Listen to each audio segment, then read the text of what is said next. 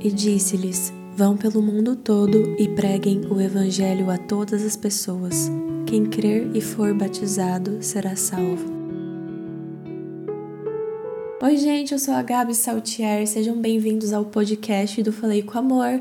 Este é o último episódio do nosso estudo do Evangelho de Marcos. 16 dias, 16 capítulos, e você encontra aqui no podcast do Falei com Amor os 16 episódios de cada capítulo de Marcos. Eu quero começar esse episódio agradecendo a você que estudou o Evangelho de Marcos junto comigo, agradecer por compartilhar tanto os episódios que também ganharam o selinho de muito compartilhado aqui no Spotify. Quero agradecer por todo o carinho, pelas mensagens que recebi ao longo do estudo e fico muito feliz do estudo do Evangelho ter tocado o seu coração. Não deixem de compartilhar, de convidar outras pessoas para fazer o estudo do Evangelho de Marcos. Aqui no podcast já tem também o estudo completo de Provérbios. E se você quer apoiar o Falei com Amor, não deixe de seguir o Instagram, não deixe de se inscrever no canal do YouTube. E também, se você não adquiriu a apostila Viver Como Ele Viveu do nosso estudo de Marcos, ela está no ar e você pode adquirir é só entrar lá no Instagram e ir no destaque de Marcos que você já terá as instruções de como adquirir a sua apostila também. Então é isso, hoje chegamos no último dia, com certeza é um estudo que vai deixar saudades, mas que também trouxe muitos ensinamentos. Se você ainda não leu o capítulo 16 de Marcos, te convido a ler assim que terminar o episódio. Sexta-feira, Jesus morreu. No sábado, o corpo dele descansou. E hoje é o dia da ressurreição é o dia que encontramos a tumba vazia. Se o pecado parecia ter vencido, hoje é descoberto que não, ele não venceu.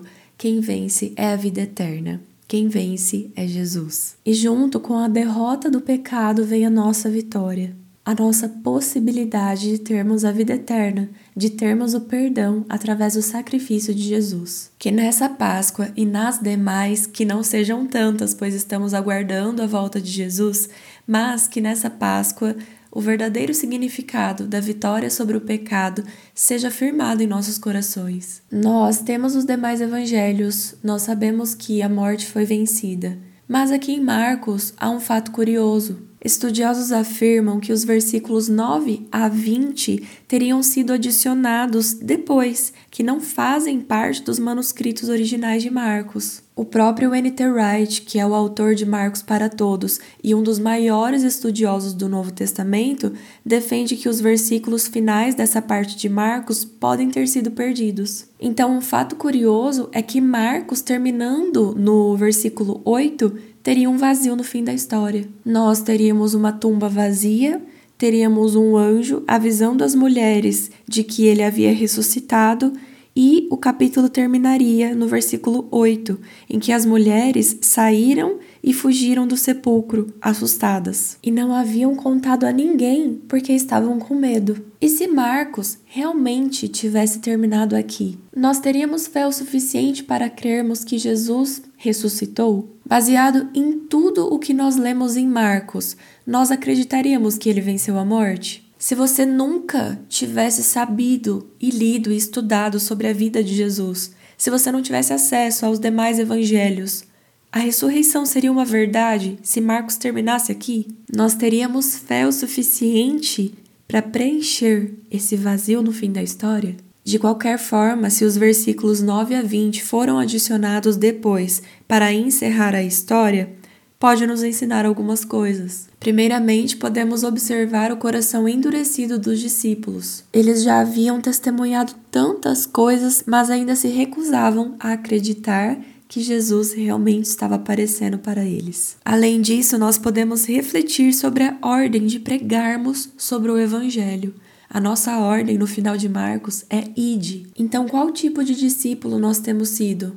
Nós ainda somos resistentes à palavra de Deus ou nós estamos obedecendo o chamado? a nossa ordem de ir e pregar o Evangelho. O nosso objetivo ao estudar o Evangelho completo foi conhecer a vida de Jesus justamente para nos espelharmos nele. E nós podemos aprender que Jesus não se desviou da missão central. Por mais empecilhos que ele tenha encontrado em sua vida, ele jamais deixou de ensinar sobre o reino de Deus. E com isso nós podemos aprender e repetir os ensinamentos de Jesus. Que nosso chamado principal é pregar sobre o reino de Deus.